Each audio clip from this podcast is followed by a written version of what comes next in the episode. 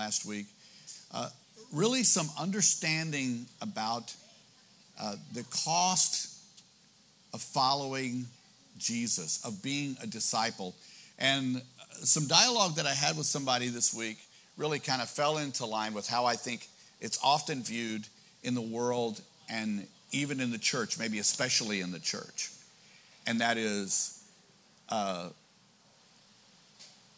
people who are called Christians are often viewed differently as somebody who calls himself a disciple.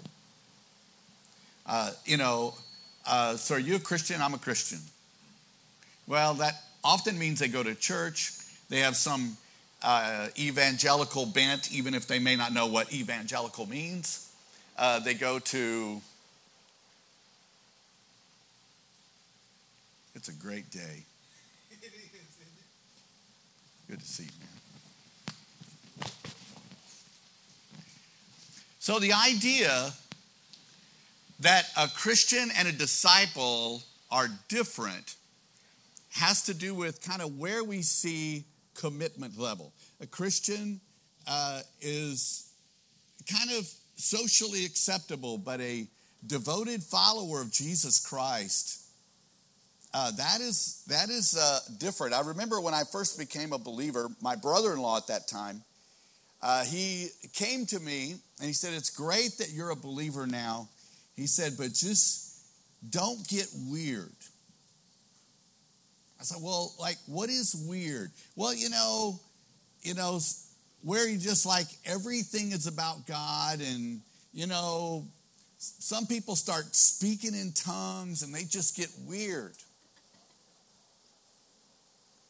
So, often if if we're going to look different and sound different, it presents a challenge for everyone, for us and for other people. And over the last two weeks, it really began with a story uh, from my own life uh, that I will just repeat briefly because we're going to build on it. But really comes from Luke chapter 14. And the passage really describes uh, where Jesus is saying this if someone is going to build a tower, uh, they first have to consider the cost.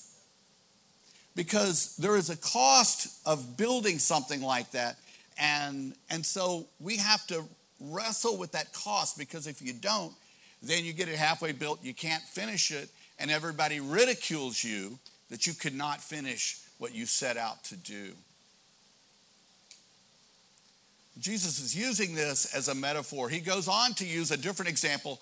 Uh, if a king is going into war and he has 10,000 troops and he's going up against 20,000 troops, he has to consider the cost, the value. Is this going to work before he does this? I think very often people who have chosen to follow Christ uh, have not finished, they have dropped off somewhere. And it was hard for them to come back because they had made statements and promises that they broke that weren't true. In other words, their investment was not enough for them to finish the race. And for those of us who have walked away more than once, it gets harder and harder to walk back in and say, I mean it for real this time. It's a cost issue. So today, are we up? Oh, thank you. We moved it. We are up. I, I, want us to understand there is a key to considering the cost, and it is really in considering the value.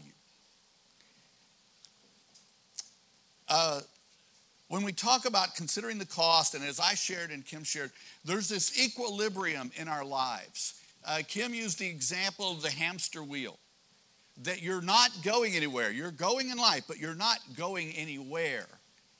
Uh, the same reality I used in this idea of equilibrium, where we really don't change much after X point. And quite often we say, well, it's my personality, it's my wiring, it's uh, my circumstances, it's my past, it's whatever it is that holds me in check into this person that I present every day, whether I like this person or not. How many people have had moments in your life where you really didn't like you? You weren't impressed with you. You know, you you saw character flaws, you saw things in you that, man, I suck, you know, and you have to work through that and get somewhere else. There's that equilibrium of life that we struggle with. Uh, again, um, there's this idea that there is a cost of following Jesus. And we have to truly understand what that cost is. Um, my, my belief is, and I think scripture would share, is that cost has prevented us uh, from real change in what would be a course that was truly following him. The example I used was very fresh from a couple of weeks ago. Um, I was on eBay. For those of you who know me very long, my dream is to, you know, live on a yacht someday. Uh, my dream has been a Hatteras yacht. Uh, and there was one on eBay that was being auctioned off by a ministry. And this 45 foot, two bedroom, two bathroom yacht, twin engine diesel, ocean going, was going for $3,500. I was looking at it 20 times a day.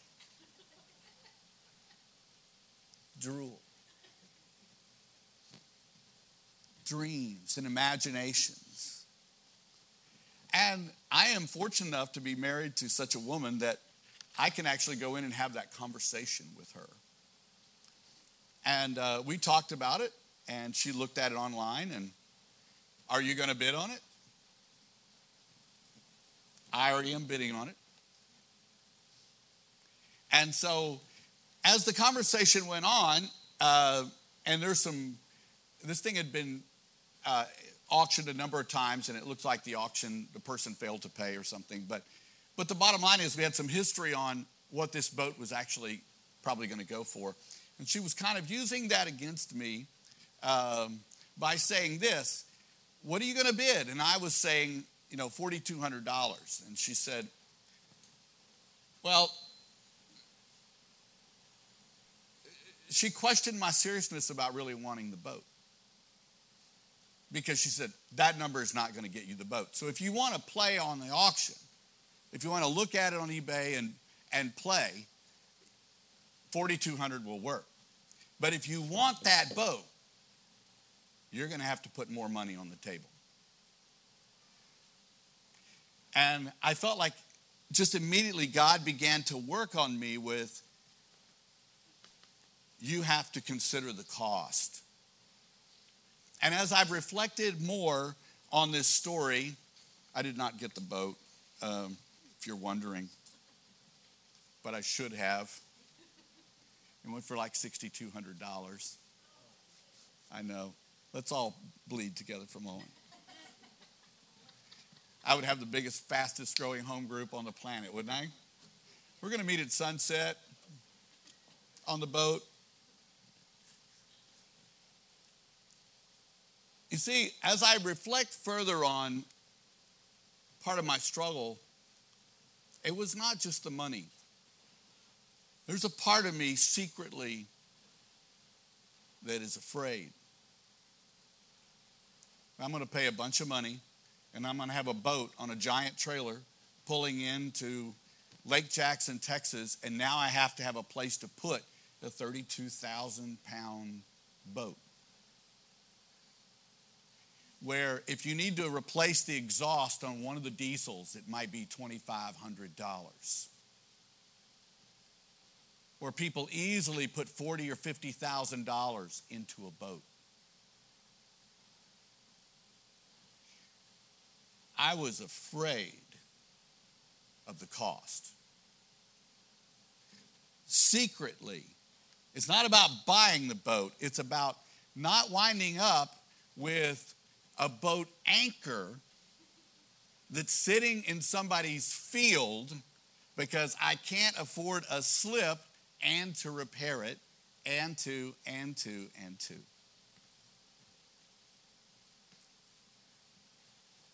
Do you know following Jesus is the same way? quite often we're afraid of that cost, just subconsciously afraid of that cost. And it prevents us from bidding very seriously. So, like I got to play in the bid, I bid. My name is in there. You can go in and see that I played. I almost had a boat. You could say lots of different things that would make me sound pretty good. And I think many of us go to church and we have a name tag over there that you can put on. You can call a church your home church, but you don't get a lot more than that for the cost that you're putting in.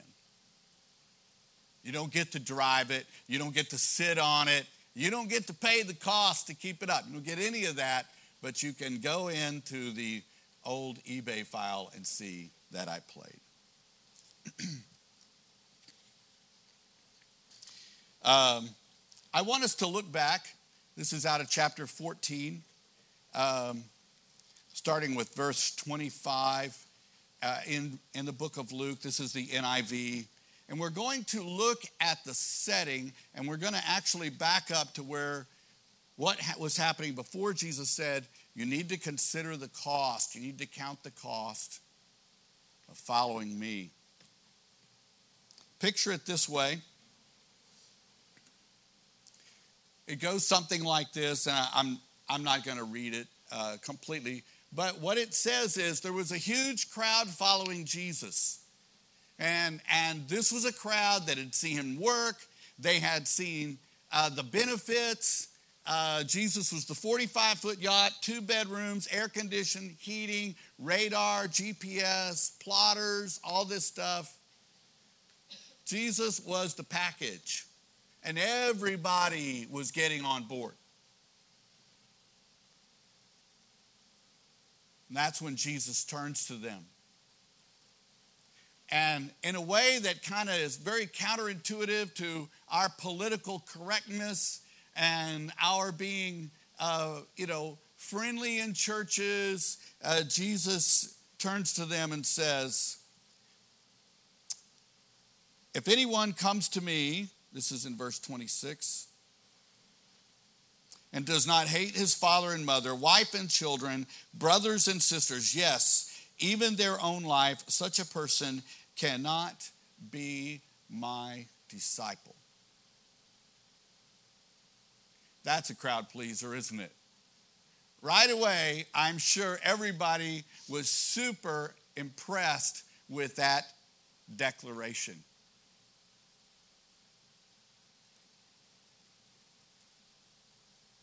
You can't be my disciple. Yeah, you can follow. You can follow, you can eat some of our, you know, bread that we hand out. You can be in some of the selfies with some of the other people. But at the end of the day, that's all you get. Unless you understand the cost. And whoever does not carry their cross and follow me cannot be my disciple. Really indicating following me is all the way to death. So he's laid out the cost. This is what it costs. It's not about bragging, it's not about being mean, it's about saying, if any of these things are a priority over me or equal to me, you will not finish this race. You won't do it. At the end of the day, you will have to continue to choose what is the priority of your life. And so the image looks like this all others, all things, everything else clearly, definitively below me on every level, in every way, forever. Amen.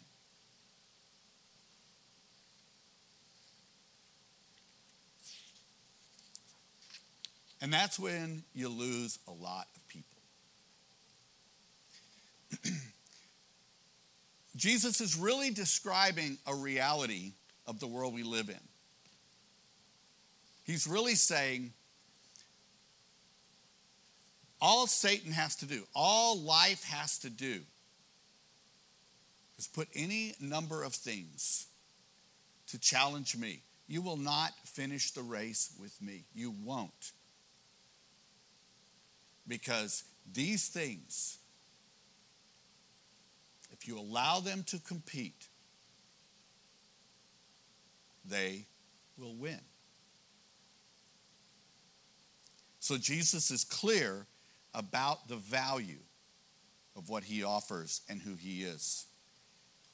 Here's what you give up you give up your past, the good and the bad, your accomplishments, all the things that make you uh, successful, whatever that may look like. It can cost you your friends, it can cost you family, can cost you your way of life. There's a cost. And the way you understand the cost, the way you see how the cost is going to happen to you is put Jesus first and you see what conflicts come up. When I accepted Christ, uh, all of a sudden, right away, I could see my lifestyle was a problem. I accepted Christ on Friday night. On Saturday night, I went out partying with my friends, and it was a wild and crazy night but they didn't go together. And one had to rule the other. It was my choice. My lifestyle was the first thing to go. My character and my integrity were the next things that were challenged. I was a wonderfully talented liar.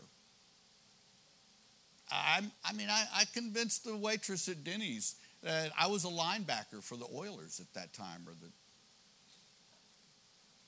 Hey, don't be laughing. What do you think?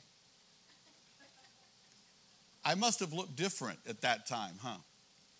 Actually, I, well, I did look different, but not that different.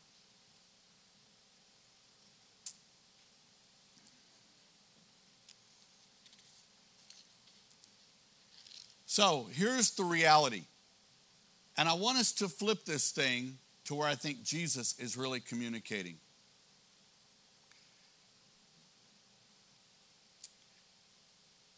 What do you want? What do you want to be? Where do you want to go? How do you want to finish? What do you want?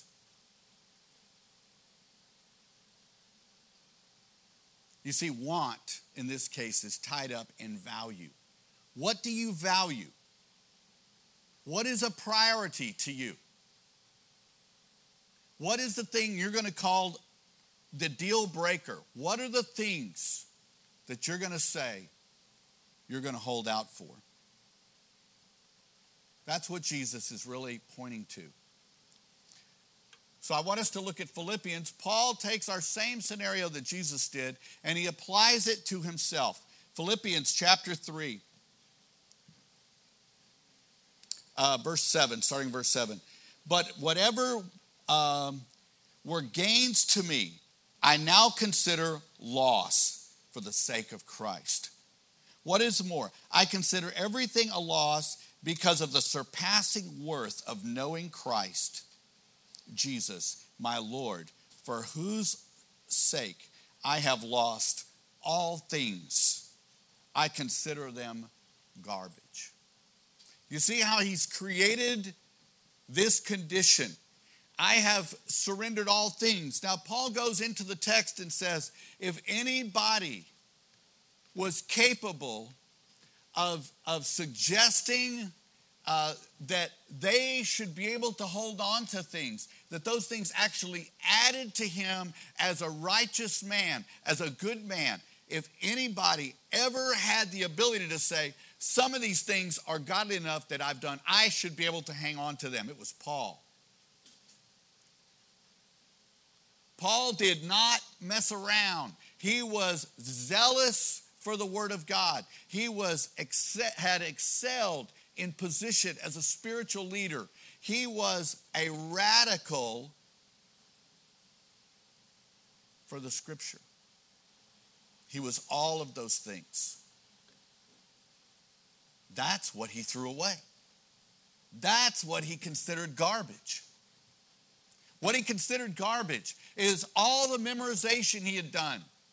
The fact that he could probably, you know, recite Isaiah backwards. The fact that he made his entire life about following Jesus in this, I mean, uh, about following uh, the law in this uncompromising way.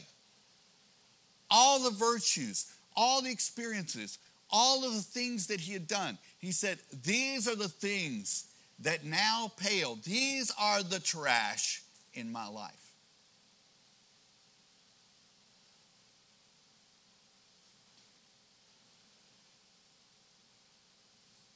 Many of us would stand in awe of, of Paul and say, Wow, I would just throw out a few things, Paul.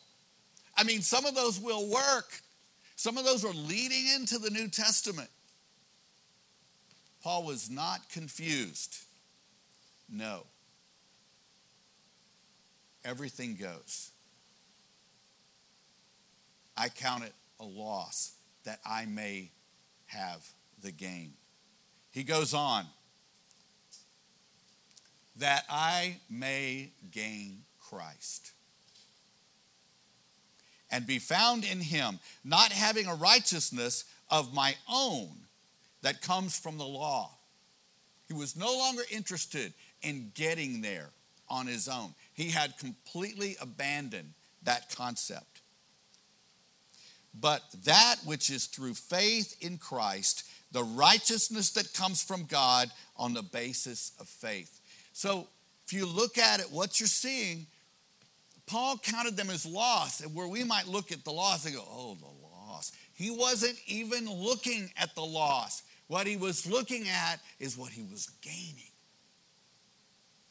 It was what he wanted that caught his attention, not what he was having to lay down.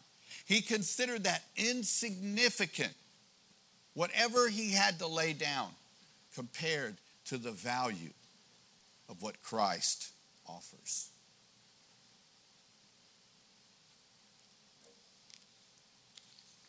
You could say it this way to gain Christ is worth everything.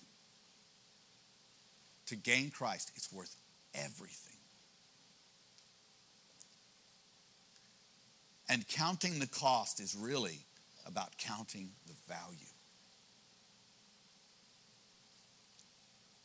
You see, I believe our problem is we don't take seriously the cost because if we do, it is a completely crazy idea to follow Jesus unless you're willing to really look at the value.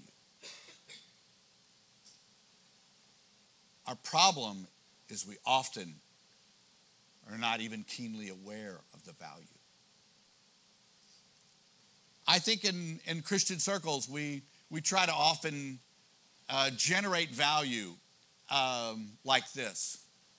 You know, I'm going to clean up my act, I'm going to follow Jesus, uh, I'm going to tithe because, you know, you can't outgive God, and so I'm going to give God a bunch of money, so He's going to give me back even more money. My way to get rich is I'm going to give to God. The more money I need, the more I'm going to give to God. If I do good things, God's going to give me back good things. If I am blessing people and giving to people and generous with people, God's going to have people be generous back to me. And the, the problem with all of that, that's all man made. None of that is from the Bible. We made that. You know why we made that? We made that because we had to find some way to create value. It's because we're not really identifying relationship with Jesus and what he brings as real value. So I have to have something. We had a, a person come here years ago, and uh, they were doing all this studying on tithing and prosperity. And this person actually wanted to give a sermon to the church uh, about giving and how God outgives you. And, and uh, this person was running up their credit cards that this person could not pay, doing things for the church because this was the way this person was going to get wealthy. It didn't work. The credit cards came due. And that magic check from heaven did not come. We create this value very often along the way. If I do this, God's going to give me the perfect spouse. If I do this, He'll heal me. If I do this, He'll take care of me. You see, all of that is not considering anything lost. I'm trying to figure out a way that God actually becomes part of the process of giving me what I want. I haven't given up anything. I've added God as a weapon, as a tool to make it happen.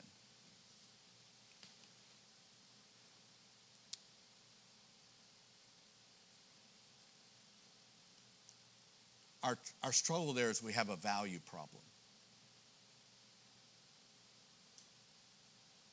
To know Christ. To know Christ that settles the heart that preserves us, that heals us, that loves us. The one that takes our flaws and begins to turn those around and begins to use us actually for his glory, actually producing eternity from our very lives. And we begin to see that God is using us so at the same time, He's healing us and transforming us. He's using us for the healing and transforming of others. We move on in Philippians 3. I want to know Christ, yes, to know the power of his resurrection, participation in his sufferings, becoming like him in his death. And so somehow attaining to the resurrection from the dead. For those who just think Paul has lost it, this is just kind of morbid. That is the human mindset that's not saying, is there really a substance to God? Is he really at work in humanity? And does he really work within us? if that's true, then there's something terrific and powerful to be gained by knowing that and by experiencing it and expressing it. After Paul makes this comment, he comes back quickly to the people in Philippi and says, Not that I have already obtained all this or have already arrived at my goal. This is my goal. I'm not there yet. All right, so we see he has set out a goal. This is where I am going. This thinking, this way of living, this value system. That's me. That's who I am. That's my focus. Oh, I'm not saying I've gotten there. I'm saying that's me. Now we see something where he's not saying that's who I am or that's my personality. He does not back in there. What he says is, but I press on to take hold of that for which Christ Jesus took hold of me. I press on. I'm pressing into it. I am pursuing what my goal is. You see, that equilibrium that we set up, where we just don't change much anymore. And as we shared last week, most of us can go a year, we can look at our life and we can say, all these really good reasons why things didn't change. You know, uh, I, yeah, I tried to save some money, but I had that car wreck and, you know, it really took me out of my game. Uh, there's always good reasons why I haven't done something I said I was going to do. I always have, I have very good reasons. And I can go all the way to my grave with very good reasons about who and what I am. But that's not this story. What Jesus offers you and I is to break out of the equilibrium that we have created, to break out of the prison called Bill, to break out of the hamster wheel mode that I pretty much have resigned myself to, and to find a new reality that is totally different, to find values that are being placed in me that I am embracing, to find a new way of living, to find a new way of responding to friends and enemies. To all of a sudden find that I am a blessing in Christ to other people. And to find I actually love my life. You see, that's a very different place. And when people are becoming blessed by you and I, because of Christ in you and I, we are becoming disciples. Paul restates it. Not that I have already obtained all this or have already arrived at my goal I think I repeated that. Um, the brothers and sisters, go ahead. Brothers and sisters, I do not consider myself yet to have taken hold of it. He's repeating that piece, but he comes back.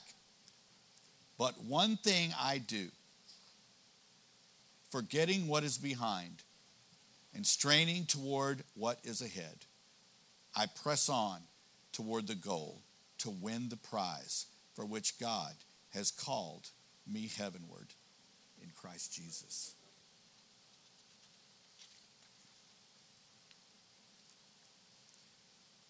So we have this reality that Paul sees his life where he's going to use discipline.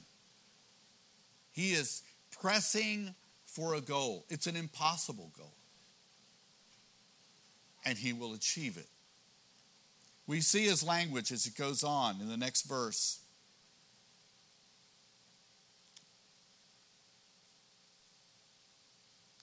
Do you not know that in a race all the runners run, but only one gets the prize? Run in such a way as to get the prize. Everyone who competes in the games goes into strict training. They do it to get a crown that will not last, but we do it to get a crown that will last forever. Therefore, I do not run like someone running aimlessly. How many of our Christian efforts are a bit aimless? But the title on this is Train Like You Mean It. Train to Win. This year, what is different? What are you going to force to be different in your life as a part of the training for becoming that person?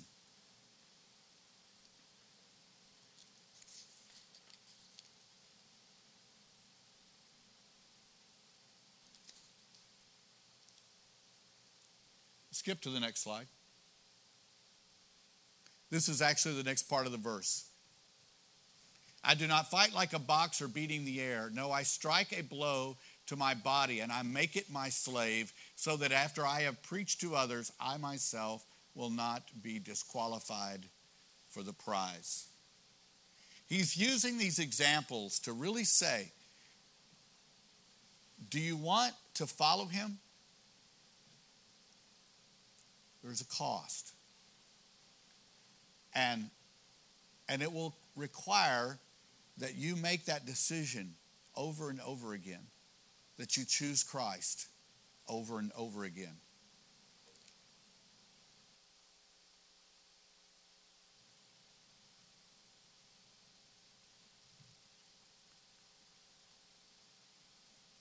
Christ will begin by changing our minds.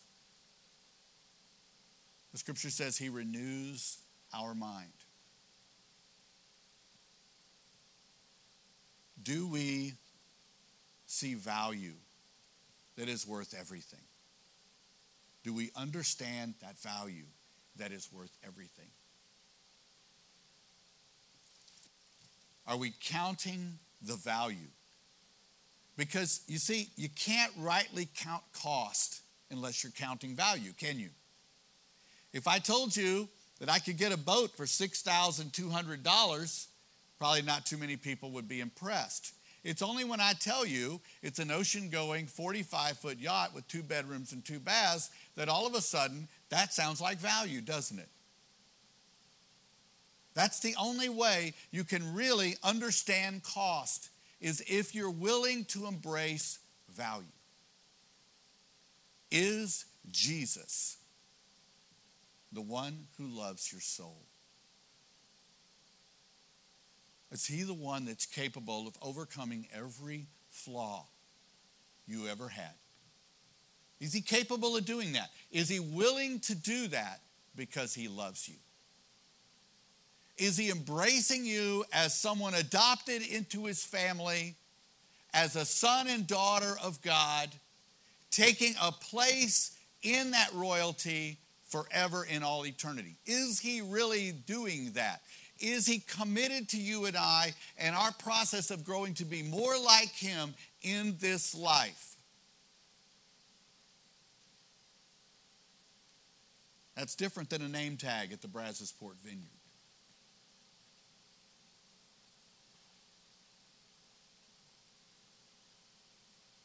Do you see the value that Jesus extends to you and I?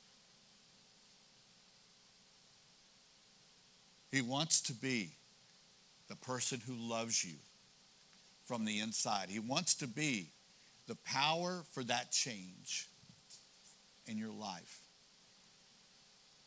You're not stuck with your personality. You're not stuck with your, your attitudes, your ambitions, your jealousies, your angers, your rage, your insecurities. You're not stuck with any of that. Because Jesus has the power to trump every tragedy, every weakness, every unbelief. We're not victims in Christ.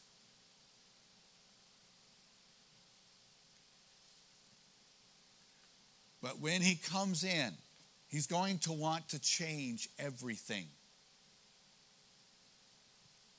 Everything. Even the things you've done well, what he says, ah, we'll just get rid of those? That, that trophy is the only good one I got. Yeah, yeah. It's, it's done. And then let the value be your focus. Focus on the value, not on the cost. Because once once you see the value, then the cost grows dim.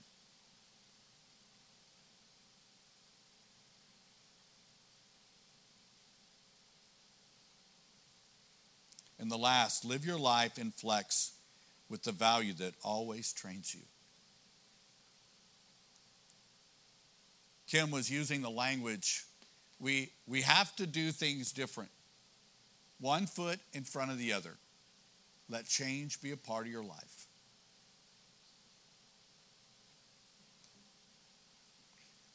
And having a church family is about have others who are going on the same journey you are. And we go together. And you have people who challenge you, like Melinda challenged me. They challenge, challenge you on how you're seeing cost and how you're seeing value. They're helping me on how I interpret cost and value in my life. Because I need people who are helping me succeed in my disciplines in my desire to walk differently. At the end of 2015,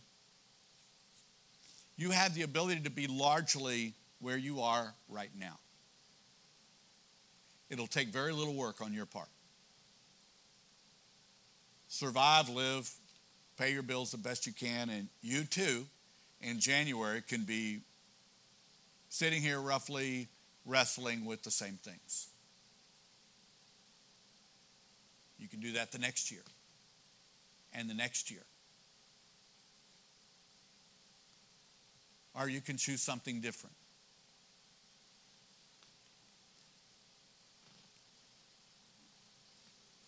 Just the challenge is if you if you say I'm going to follow Jesus, it will cost you everything. And what Jesus promises is it's the best deal you'll ever have, the best offer you'll ever find. If we could stand.